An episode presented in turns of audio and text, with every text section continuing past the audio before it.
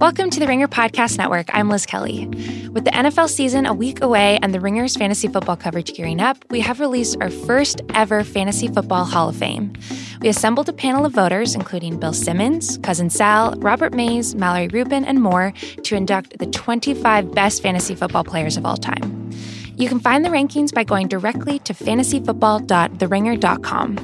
And for more fantasy football coverage, check out the Fantasy Football Podcast on Apple, Spotify, or wherever you get your podcasts.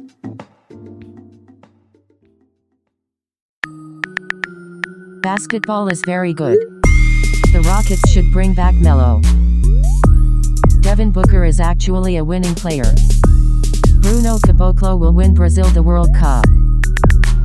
Basketball is very good. Hello and welcome to the Ringer NBA show. This is the group chat. I am Justin Verrier and joining me on the Subway Fresh Take hotline, it is the Ringer's own JT, Jonathan Tjarks. What's up, Tjarks?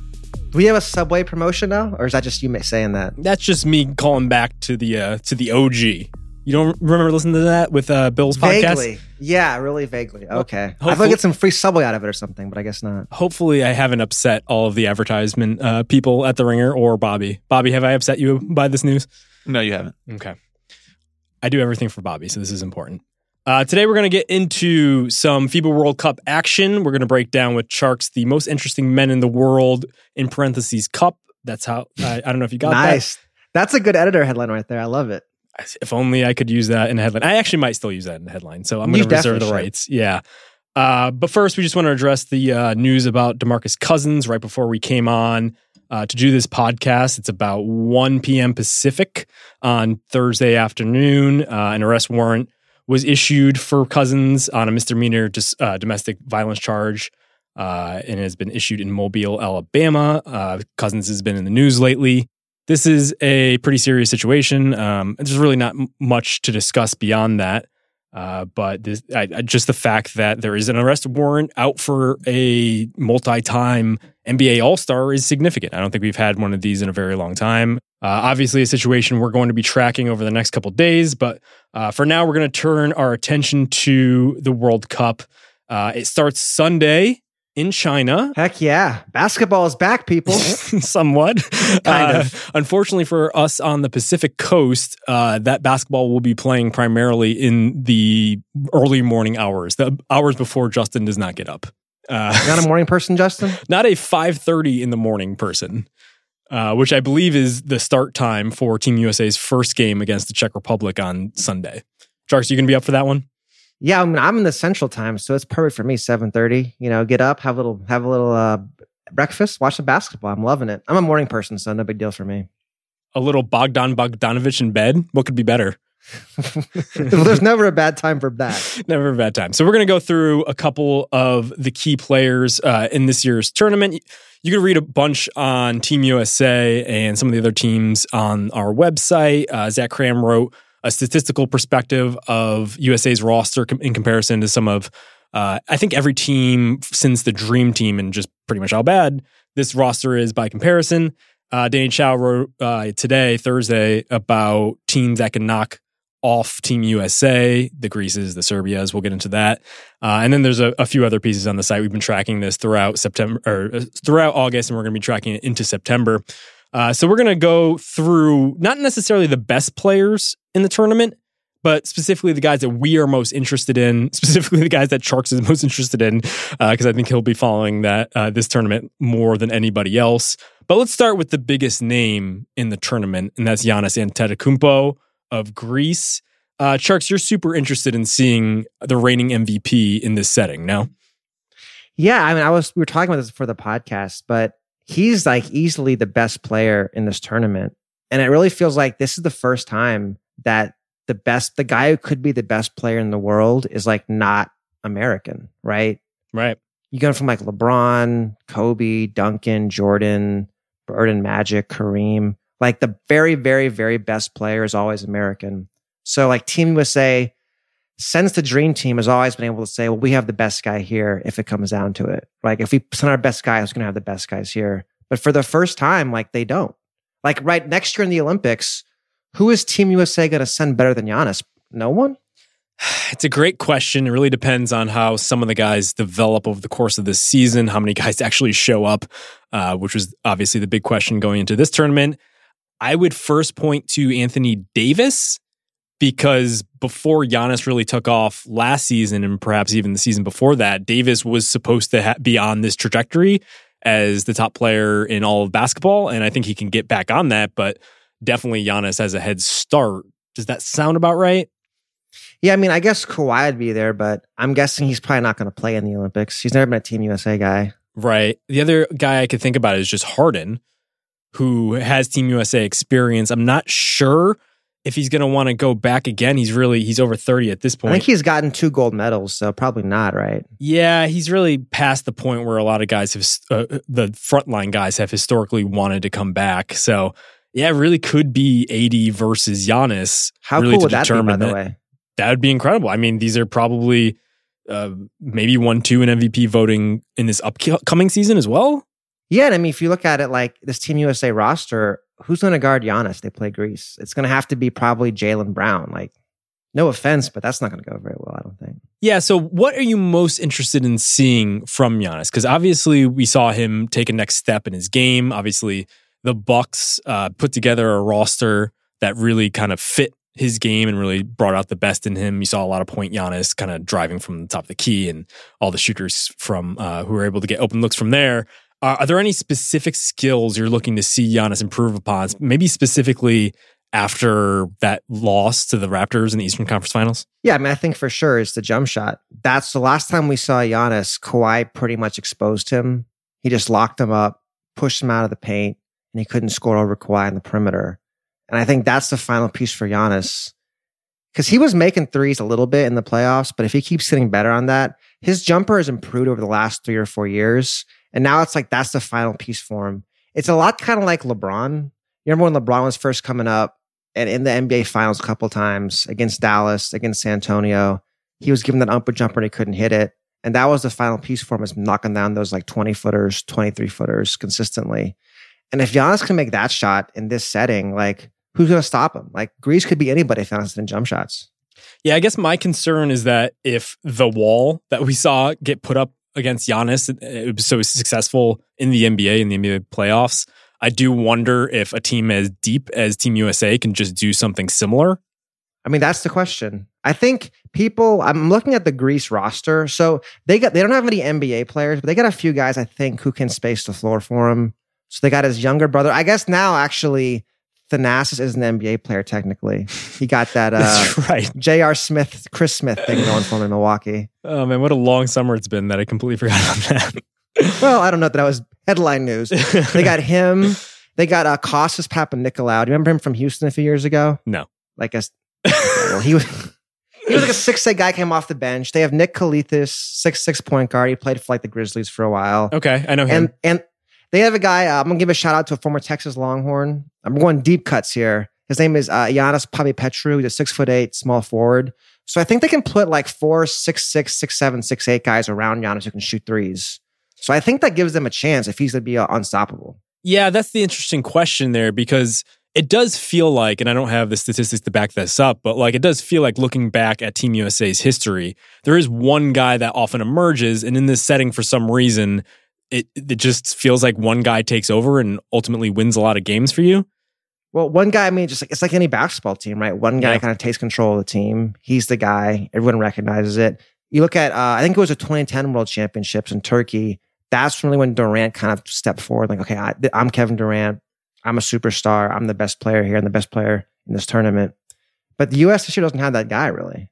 It just feels like this is the year when they play Giannis, when they play Jokic, they're going to be at a disadvantage in terms of having this, the best player on the court. Yeah.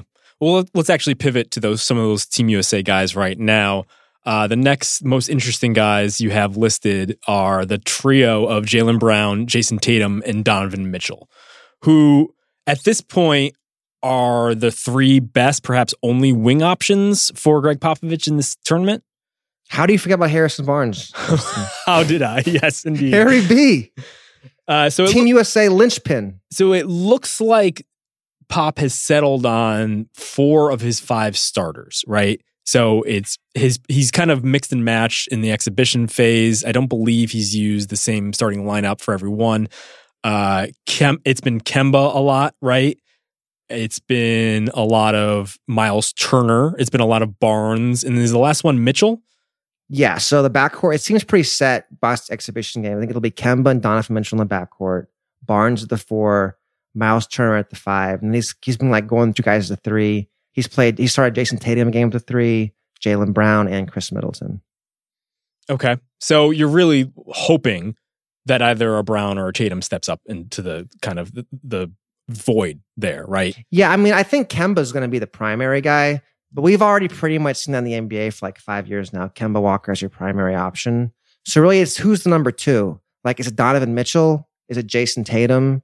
Probably not Jaylen Brown, but I think Mitchell or Tatum. Like, who kind of emerges as the second best player on this on this team would be interesting.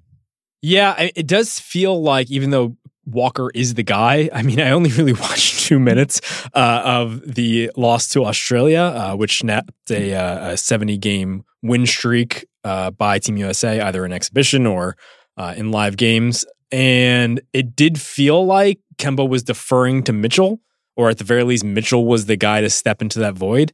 Mm-hmm. So it is interesting. I, I do wonder if by simply just stepping up, Mitchell could perhaps be the guy that they're looking for, who who could emerge. It does feel like it's all set up for him, right? Like you look at Utah this season, they're gonna have a very different team, a lot more three point shooting. Like really, the last two years in Utah, he's played in a very restrictive half court system. You know, Rudy Gobert, Derrick Favors, not a space around him. Ricky Rubio, and now he's in a good Team USA. They're probably playing four out, maybe in five out with three point shooters. The ball's gonna move a lot more, hopefully. And like we're kind of expecting Mitchell to take a big step forward in Utah. And if that's going to happen, I think you want to see it Team USA too. Right. Yeah. Because there is a similar setup there. Uh, just for statistical perspective, Mitchell has taken pretty much the same amount of shots as Kemba Walker, but in fewer minutes. Uh, he's at 47 and Walker is at 49. I don't know. Is is Kemba much of a comp though for Conley? I imagine that Conley will be looking to defer way more than Kemba will because as we've mentioned, it does feel like Kemba at the very least has to be something of a veteran leader here. Yeah, I think that's right. I think uh, you know Conley's more of a pass first. Kemba's really a scorer at heart. Right. So uh, the floor is open for Mitchell to take the reins. The guy that I was super interested in coming into this tournament, and the guy that I expected to take a step forward is Tatum. Uh, but as you mentioned here in our in our doc, uh, he really is kind of thrust into a similar role that he was in with Boston last year when he's he is a talent, but he's surrounded by so much talent. How like how featured will he be? Well, this is what I was wondering about ha- playing Harrison Barnes so much. It kind of really boxes you in because if you're going to play Kemba and Mitchell, you kind of have to have Jaylen Brown for defense. You need one big man out there. So that, that kind of like ices Tatum out if Barnes is going to play a lot. Like I was really surprised looking at these looking at these rotations to see Harrison Barnes play too much. That really kind of surprised me. Well, I mean, I guess I guess if you have this level of talent, if you just don't have the frontline guys, you really have to go with the guys you rely on. I think, and Pop in particular strikes me as the type of coach who would go with the veterans over some of the guys mm-hmm. who are going to play through mistakes. And I do think if you have Mitchell, Tatum, maybe even Brown in there playing significant roles, playing significant minutes, there's probably going to be a lot more flubs than you really can afford because the whole thing about Team USA this year is they just don't have the margin for error. They do have the depth of talent, but those are the type of things you just can't really sacrifice. You can't really just play through all these turnovers. Tatum definitely has the talent. Uh, you would expect, considering he's surrounded by a lot of his teammates, Marcus Smart, we mentioned Kemba, we mentioned Brown uh, that he has the proper context to really take a step forward, but it really is up to him. And it's, it's kind of similar to how it was last season, too. Like, if he is going to be the guy, we kind of need to see him take it, no? You know, I want to see him move the ball a little bit. I feel like when Team USA lost, there was a lot of one on one play. The ball stopped moving, very stagnant. And I feel like Tatum, especially in a smaller role, he can kind of get impatient. And it's like, oh, I need my touches. I need my shots. Then when, when he gets the ball, it's like, okay, it's now it's my turn. I got to shoot it. And like to me, what I've always wanted to see from Tatum is more playmaking ability. You even go back to Duke, he was pretty much always, I get my own shot whenever I want, whatever. And I love to see Tatum move the ball, help the guys around him better instead of just kind of like popping in and out of the offense. And I do wonder, it does feel like Pop has made him a six man almost. He's only started one game, but he's played third most minutes. And it feels like Pop might be like, you know what, Tatum, do you, bro? Come in the game and jack some shots. That's cool. The Kobe roll, just off the bench.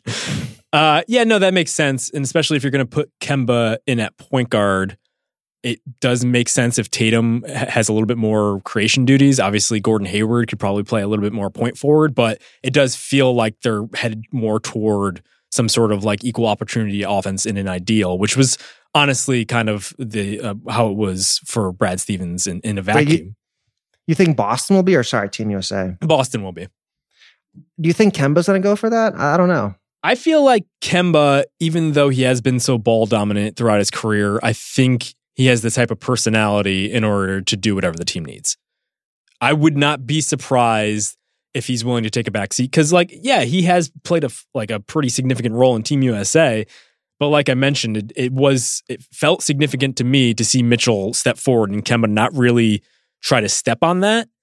And that's essentially what you're hoping happens with Tatum too. Because as good as Kemba is, I think Boston's ceiling raises significantly if Tatum is your best player. It's tough though because like if you're running offense through Tatum and he's not passing the ball, it kind of makes things very difficult. Like I feel like Boston could have the same issues this year, right? So you have Kemba, Hayward, Tatum, and then Jaylen Brown as your fourth option who wants a new contract. Like I feel like people are kind of assuming Boston will be great without Kyrie, but there's still a lot of mouths to feed in that team. Brown is the last guy we have here who we should talk about quickly. Uh, he's a guy that I thought just made a ton of sense for this team, just because they needed some more defense and just the up and down nature of international basketball. Uh, it just seems like it really fits his game. And although his uh, his shot is kind of wax and wane, one of the things that we talked about Tjarks on a previous pod was just how significant three point shooting can be in this environment. Uh, so he's a guy I have my eye on. Uh, you would like to see him kind of step up as the defensive maestro, especially with PJ Tucker gone, especially with Marcus Smart there, but you always have to factor in what he gives away on the offensive end. Uh, I don't know. Is there anything significant you're watching from him? I'm also curious to see if they go super small and move him to the five. Because mm. in international ball, a lot of times you'll see that teams go really small. And you look at Boston next year, right? Their best lineups, like who are their fives? Enes Kanter and some guy from France. I don't even know. sure. Uh, they lost Horford. Oh, they have Daniel Theis. Theis? Okay. They have Daniel Theis. But yeah, Robert, the set, oh, center they spot have is Time definitely, Lord. They have Time Lord. Yeah, how can we forget Time Lord? It really feels like their best lineups will be like small ball five out lineups. And that puts a lot of pressure on Jaylen Brown as their biggest, best athlete to be good defensively. Yeah, and I, I believe Michael Pina over at SB Nation recently wrote a piece. Yeah, yeah, I saw he had an article about that. That's right. So, and I think the the conceit was Marcus Smart as your small ball five, which makes a lot of sense in a vacuum. I mean, you just go with your best five players. That's what uh, ultimately the NBA is kind of whittling down to, especially in key moments, especially in the playoffs. But man, you're sacrificing a lot of five. If Tatum is basically your four, just in terms Yeah, of size. And if you're in the East, right, you got to beat Joel Embiid. You got to beat Giannis. So you're gonna have Jaylen Brown guard those guys. It's a tough one, but the size thing is is particularly interesting uh, because the next guy we have on this list is also creating something of a twin towers approach in Indiana next season. That's Domantas Sabonis. Uh, he will be playing with Lithuania. Uh, the interesting thing there, I think, is that the Pacers, what they'll do without Victor Oladipo in the first half of next season, uh, it will really probably come down to how well Sabonis and Miles Turner will mesh together. It's really been a question lingering over the team for about a year plus, pretty much since Sabonis got there in the trade with Oladipo. Uh, seems like just based on the roster construction, they're really going to try to lean into it. And I am of the opinion that it's probably not the worst idea, considering that they're two of their more uh, just better players on the roster, but at the same time, it's just like not ideal for either. Is there anything specifically with that in mind you're looking at with Sabonis next to Jonas Valanciunas on this Lithuania team? I think that's exactly what it is. Like it'll be the same kind of situation where he's the primary scorer, but he'll be playing with a bigger guy, so he'll be playing at the four. And like, how often do you see a team run their offense through a post up four anymore. Right. Like never, basically, right? So, mm-hmm. and if like if there's one guy who could do it, it's probably Sabonis. He was freaking dominant last year. He shot 59% from two points, just crazy. Yes, and he sets some of the hardest screens probably in the NBA. So if he yeah, he is, always plays hard. If he is theoretically like just the roll man type, if we're really going to go black and white here, uh, it would be interesting to see Miles Turner as something of the stretch four because definitely has extended his range. He shot 38.8% from three last season in 2.6 attempts. He shot 35.7% from three on 2.4 attempts uh, the season before that. So there is some data that supports that he could do it. I'm just not sure defensively if that's ideal, especially as teams kind of size down specifically at that four spot and you're asking either Turner or Sabonis to really chase guys on the perimeter. Yeah, I mean, I think you're going to have to have Sabonis guard like the Jaylen Browns of the world at three point line. Right. I guess the one thing that's interesting is Turner, as we mentioned before, has stepped up as probably the go to center for Team USA. Uh, according to John Schuhmann, who kind of crunched some of these stats, he's shooting 71% in all of the exhibitions and was a plus 48. And that's in, in five opportunities. It's pretty good and they're definitely going to need him as we mentioned because you have the Jokic's and the and the Giannis's out there kind of lingering in the background. Uh, but Sabonis extension eligible. Uh, I'm not sure of the specific date, but it usually is around the time uh, when the season starts when those things have to be wrapped up. Halloween, I think, oftentimes. That's that's often used it. to be. It's really not publicly available. I'm not really sure why they don't do that. Uh, but I think it raises the question of what you really do with Sabonis. Do you make him play out the season and really prove it, or do you try to lock him in now before you know maybe Turner and Sabonis is like a revelation?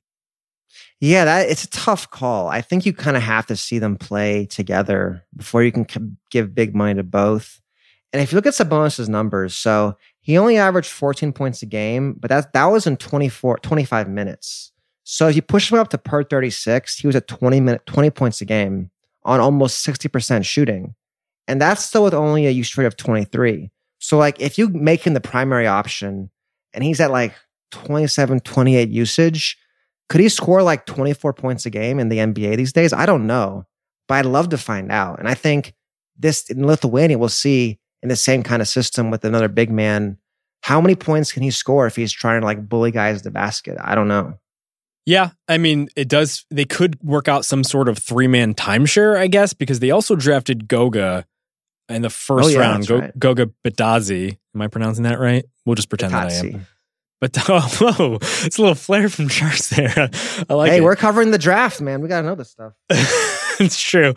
Uh, so I do wonder. I mean, he's a guy who can shoot, right? That's his whole deal. Yeah, he's, yeah. he's monstrous and he can yeah, shoot. Yeah, yeah, but he can like kind of pop out. He's not like Brook Lopez or anything. Okay. He so, has like potential to shoot. That's probably a better way to say it. So could they theoretically put together a three man combination or a three man rotation where these guys are just versatile enough that they could they can kind of put things together? I mean, TJ Warren is a guy who could flash to the four in small lineups.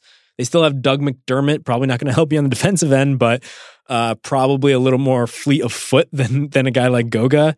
So I don't know. They're well, de- that's a that's a foot race I want to see. Go good, McDermott. Perhaps we'll see that uh, in this tournament here. Is Goga playing? He's from Georgia. They're not here in this tournament. So. Damn. Is Zaza from Georgia? Yeah, the Zaza Pachulia Man. Memorial Zaza, by the way, now a team consultant for the Warriors. Late breaking news. What a news break by Tjarks. Uh, let's take a break ourselves. And w- when we come back, we're going to talk about three more guys who we're keeping an eye on at the FIBA World Cup. Today's episode of the Ringer NBA Show is brought to you by Floor and Decor. Don't miss out. Floor and Decor is the only one-stop flooring shop that keeps general contractors, flooring specialists, and renovation experts ahead of the game. Thanks to their fully stocked warehouse of hard surface flooring, no job is too big. Job lot quantities of tile wood and stone are in stock and available for convenient worksite delivery, and their dedicated pro services team is here to help make it easy for you to run your business, offering everything from 14 day product storage to financing solutions to Express Pickup. Sign up for Pro Premier Rewards and you'll automatically rack up points that you can exchange for prizes. Plus, you have access to over 15 discounted services to help you grow your business. Explore your local floor and decor and discover how quality flooring products at everyday low prices can completely change your game. Visit flooranddecor.com today to locate the floor and decor nearest you and score savings and service you won't find anywhere else. That's All right, we're back. Tjarks, Bobby, Justin, we're still talking about the FIBA World Cup. Thank you for sticking with us for this long. Uh, but here's a guy that you probably know. It's Nikola Jokic from Serbia. Serbia is probably the biggest competition in this tournament uh, for Team USA, if not Greece, simply because they have Giannis, as we mentioned at the top. Uh, but I think Jokic is kind of having a moment here. So as I wrote, are, and are you sure recently? Are we sure uh, about Anthony Davis and his case for MVP? I was kind of in the back of my mind thinking that the more provocative opinion would be for Jokic being the guy who Ooh, is like pro- that. who's probably like on the low one has the best chance simply because he already has shown that he's a frontline player. Obviously, he was a starter in the All Star game, but he still has so much room to grow. He's still super young, and his usage rate was below 30, which you'd expect for a guy who's handling the ball as much as he does, uh, would be way higher. And so I wonder if he'll take the reins for the Nuggets next season. But I think it's fascinating to to like watch him in this context with that in mind, considering if he does just carve up people, kind of like a old school Gasol on Spain sort of thing. I wonder if that just gives him even more confidence going into the next season. Well, if you remember, if you look at the 2016 Olympics, he had a really big game against Team USA. And I remember I was writing a piece like, wow, that's when I was like, Jokic, man, this dude is nasty. He gets buckets on anybody. You were on the ground floor, is what you're saying. You have receipts. No, I wasn't the ground floor. People, the people in Denver were on the ground floor. They were telling me about him when he was like a second round pick. Mm. I'm like, uh, okay. Um, but like Jokic, like I think for the MVP vote, because like he's the one guy, there's not going to be any ballot splitting, right? Like with Anthony Davis, he has LeBron kind of taking votes from him. Whereas Jokic, like if they win 60 games, he's getting all the credit. So I do think that gives him a pretty good chance to be the MVP. right. Unless Jerami Grant steps in, ringer favorite. yes. considering I how, love it. considering how much ink we've spilled on Jerami Grant this summer, uh, he he definitely has some some supporters in that category. What was interesting, I thought, was when Vegas opened their MVP line, which I at this point is probably a month or two ago. Giannis was still the favorite, which surprised me because how often are we just going back to the well and and dubbing someone uh, MVP two times in a row? It's significantly rare. Obviously, Steph did it pre- pretty recently, and then Nash did it before him. But I mean, I think with those two examples, like Steph won 73 games and then Nash played without Amar'e Stoudemire. So there was like a new storyline for those guys in those two years. But I think you're right. Otherwise, there's always a what's the new thing? They play very dynamic styles. They're aesthetically more aesthetically pleasing, even though Jokic has these like crazy passes and uh, is just fun to watch rumble up and down the court. I do wonder if it gets held against him sometimes that even on the defensive end, where he may have a fine defensive game, but we probably only like look at the one or two plays where he just got cut back door and just like wasn't quick enough in order to cover. Ooh, you know what I'm just thinking about? He might be in better shape this year because of this tournament. I feel like Jokic is very much a uh, I'll play my way into shape kind of guy. Mm-hmm. So he kind of usually shows up to camp, you know, got to burn some calories, kicks a few months to really get going. But with this tournament, maybe he should up to camp and really get shape this year. The Chris Paul method. Yeah, I think so. I like this conspiracy theory that this is actually the Nuggets, like they let him go and do this in order for him to burn some cows. Can I make a counterpoint here, real quick? Absolutely. As someone who played his way into shape during the course of the season, if you're not naturally in shape, like you're not a naturally, you're not a natural athlete, as we all know that Jokic might not be, it can kind of cut the other way sometimes. Like by the end of the year, your knees just hurt more because you played the first two months of Mm. the season or the tournament on like way more weight than you should have been. So playing Oh, that's a good basketball when you're out of shape can actually do more damage in the long run. Wow. Sports scientist Bobby. I like this new look for you. I'm John Brenkus. Welcome. no, but that's a good point there because like the whole thing going to this tournament was like, how much should these guys exhaust themselves before pretty big seasons for pretty much every significant player on Team USA uh, going like before camp, like the Anthony Davises, uh, even a guy like Landry Shamet just didn't want to waste himself because the Clippers needed him. I do. See, that to me was kind of, he didn't want to get cut. Let's be real. Like people are just saying that Landry Shamet was not in the sure. lock to make the team or anything. Well, this team, I don't know. If you're going with Joe Harris, is Landry Shamet that much worse? Joe Harris is like the best shooter in like the world, or one of the best shooters. Landry Landry Shamet's a good shooter, but I don't know. Incredible beard too. I'll be curious to see if he'll he'll be sporting that in the humidity of China. Something to watch out there for guys. Uh, no, I mean, I, I just think it's interesting. It's just like the Celtics, the entire Celtics team is here. And wow, what a cool little story. And maybe they'll bond over it. But if they don't get worn out, literally half of the rotation of the Boston Celtics, a team we expect to compete for, uh, you know, Eastern Conference supremacy, whatever you want to say. But, I think if you're under 25, you'll be okay. Like, come on. Well, if you're in your 30s, sure. Under 25, they can play all day. They'll be fine. The other thing is, aren't you going to get sick of each other? Like, I'm not trying to see my colleagues for like 12 months straight. As much as I yeah, first enjoy- off that hurts Justin. Me and Bobby are I'm hurt for Bobby. Oh like my if, gosh. like if Tjarks accompany me in my vacation like I'm sure we would have a fine you would, time you would be so you would be blessed. Let me tell you that right now I'm sure you give great food recs uh, overseas, so uh, perhaps it would, uh-huh. it would work the other way. I don't know. I mean, like, I, I don't. Know. I, am a little dubious about all the stories coming out of Team USA that, like, oh, Kemba, he's a great guy. Like, this is the start of of something new with the Celtics. Maybe they're just people, and then and like you know, maybe people shouldn't spend that much time. Well, together. it's one of those things like if in terms of like being a quote unquote great guy, if you're stepping in for Kyrie, it's like it's a very low bar to clear, right? It's like right. when your girlfriend, like the last guy said, was really bad boyfriend you do like really basic things. Oh, you're such a great guy. It's like, yeah, yeah, totally. totally. Not that that's ever happened to any of us. I do think in terms of Jokic with this Serbian team, well, it's gonna be fun to watch with them. What I'm be watching. So they have Bogdan Bogdanovic, Nemenza Bjelica on this team too, other NBA players. Great like, pronunciation, really, Tjarks. Uh, I'm just loving it. I know my I know my Balkans. They're both really good passers. I think with Jokic is kind of fun to watch. Like in Denver, he's like the only passer, right? They have mm-hmm. like Jamal Murray, Gary Harris, Will Barton. Jerami Those Grant. guys pretty much just Jerami jack Grant. shots. Jerami Grant. Talking about last year though. Yeah, I know.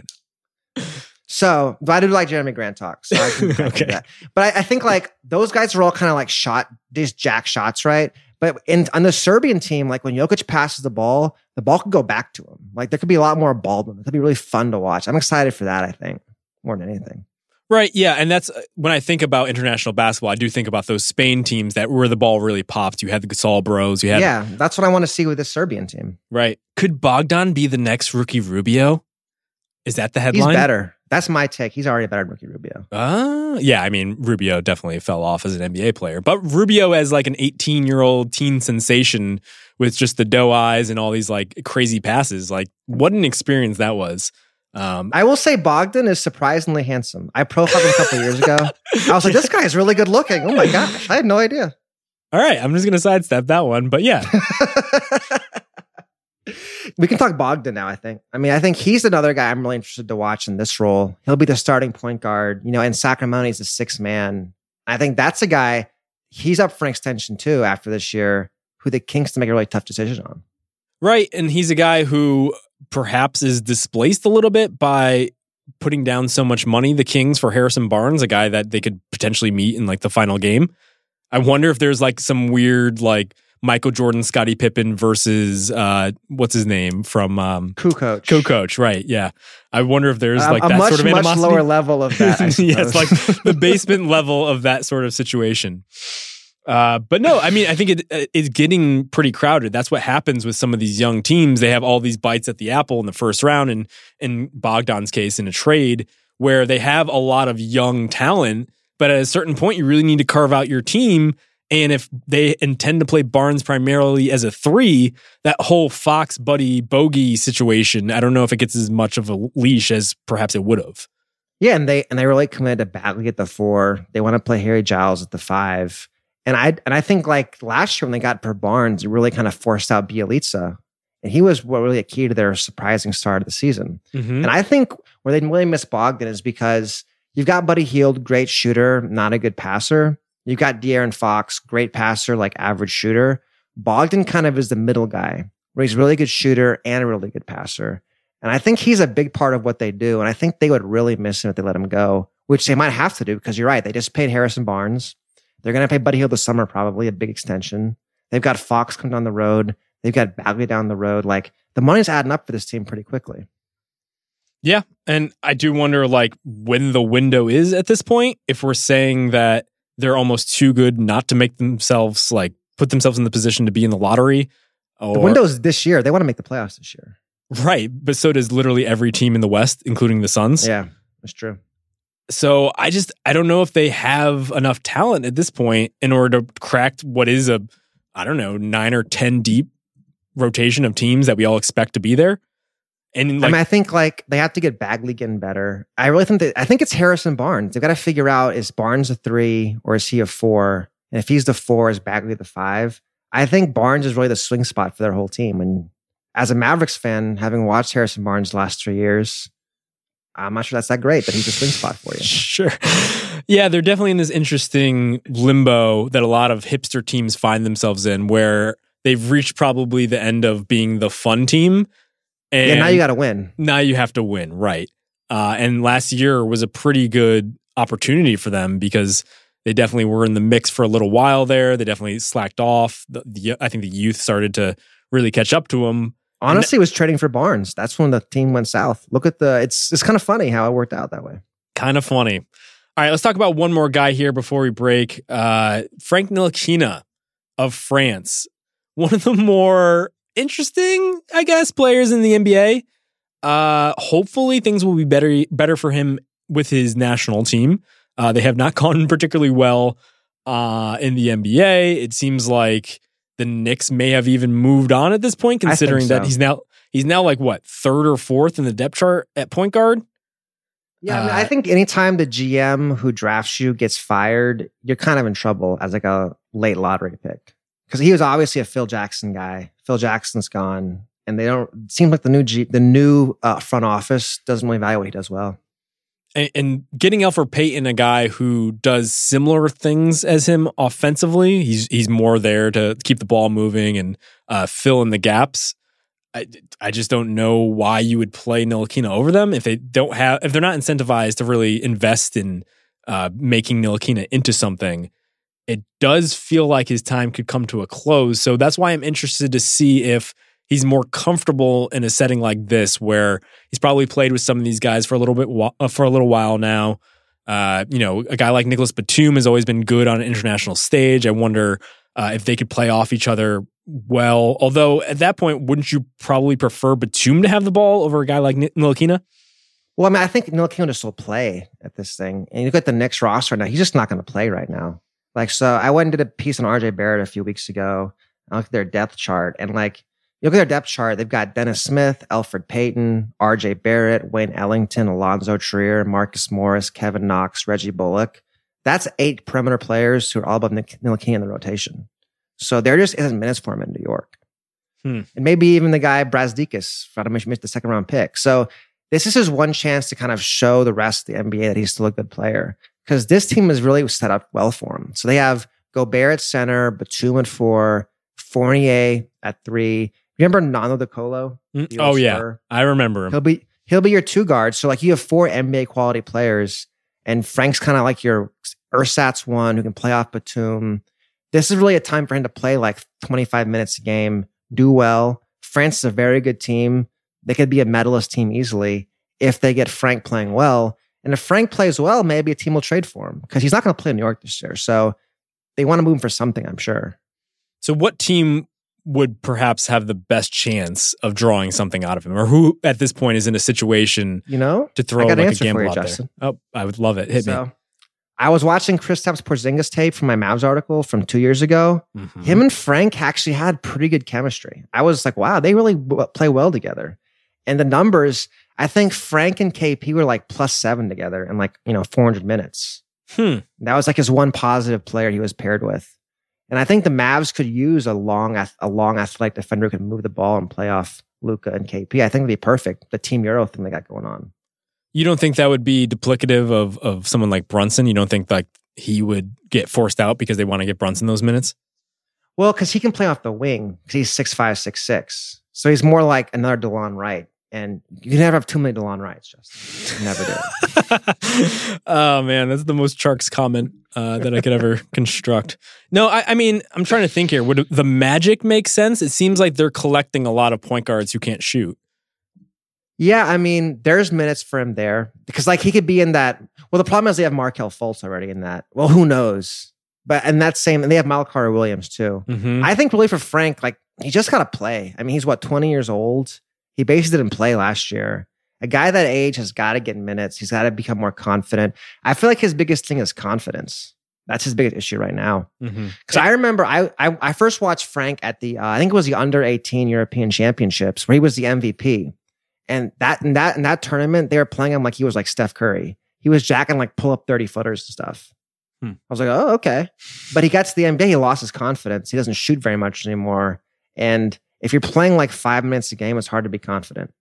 I'm always super intrigued by these second draft guys who, if you're not familiar with the concept, it's basically a lottery pick who fell out of favor with his first team, but you could perhaps uh, another team could draw out some of the good things that made him a lottery pick to begin with, like the Josh Jackson of the Mhm. world. Like those guys are always going to be super intriguing to me because the one question about the NBA is like how much is it just about raw talent versus system fit? I think in the NFL you hear constantly about guys who just didn't fit the right system, right? Whereas in the M- NBA you kind of think that it's only five guys, it's about putting the best five guys on the court that a guy will probably find his way. But a guy like Ntilikina kind of cuts against that where he has some skills, but he really just needs to find the proper environment. No? Yeah, and I think it reminds me a lot of Dragan Bender actually, in terms of these really young European guys. I think it hurts them coming over for they're ready. Cause like they get buried really quickly, they lose their confidence. And then it's like, oh, they're already yesterday's news. Bender and Ntilikina are like 20 years old, and they're like, oh, these guys are washed up. I really feel like these European guys, it makes sense to wait. Like, like Bogdan didn't come over he was like 24. I think if if he came over at 20 years old, at 19 years old, he wouldn't be very good. So like he got confident, he built up his bodies. When he got to the NBA, he was ready. Because it really feels like NBA teams are not very patient, right? Like if you're Luka Doncic, you come in right away, you're good. That's great. But if you're not good right away, there's a clock on you really fast. And you get like maybe one year, maybe two, and then you're yesterday's news. Whatever, this guy sucks. Yeah, which is particularly disappointing because the Knicks have all the time in the world. And if well, you look at their roster, they're trying to win or something. I don't know what they're doing, but they got a lot of veterans in this team. Right. All right, let's wrap it here. Uh Tjarks, any predictions going into the World Cup? Who do you think is going to win this? I mean, I really want to pick Serbia as like a hipster pick, but I, I got to stay with America, right? I can't go against Team USA. I'm going to pick them without any confidence. I really want to do the the cut against the grain. I really want to be that guy. Bobby, how are you feeling? Team USA. I think there's a deep conspiracy. They're losing the exhibition games on purpose. Oh, they're throwing games to get people overconfident. I like bar. it. That's So really we good. That's a can- very we- pop move. I we can like drum up kind that, uh, the Kemba savior narrative again. wow. I for one am ready for that. I know you are. uh, I will do it. I will say that Serbia is going to win this. nice. I believe in in Jokic. He's my guy. I'm writing this take until uh, it gets boring, which will probably happen soon. I will say if Pop plays Harrison Barnes over Khris Middleton, they deserve to lose. There's my take for you. On that note, we're gonna call it uh, for Tjarks. For Bobby, I'm Justin. We will catch you next time on the Ringer NBA show. Basketball is very good.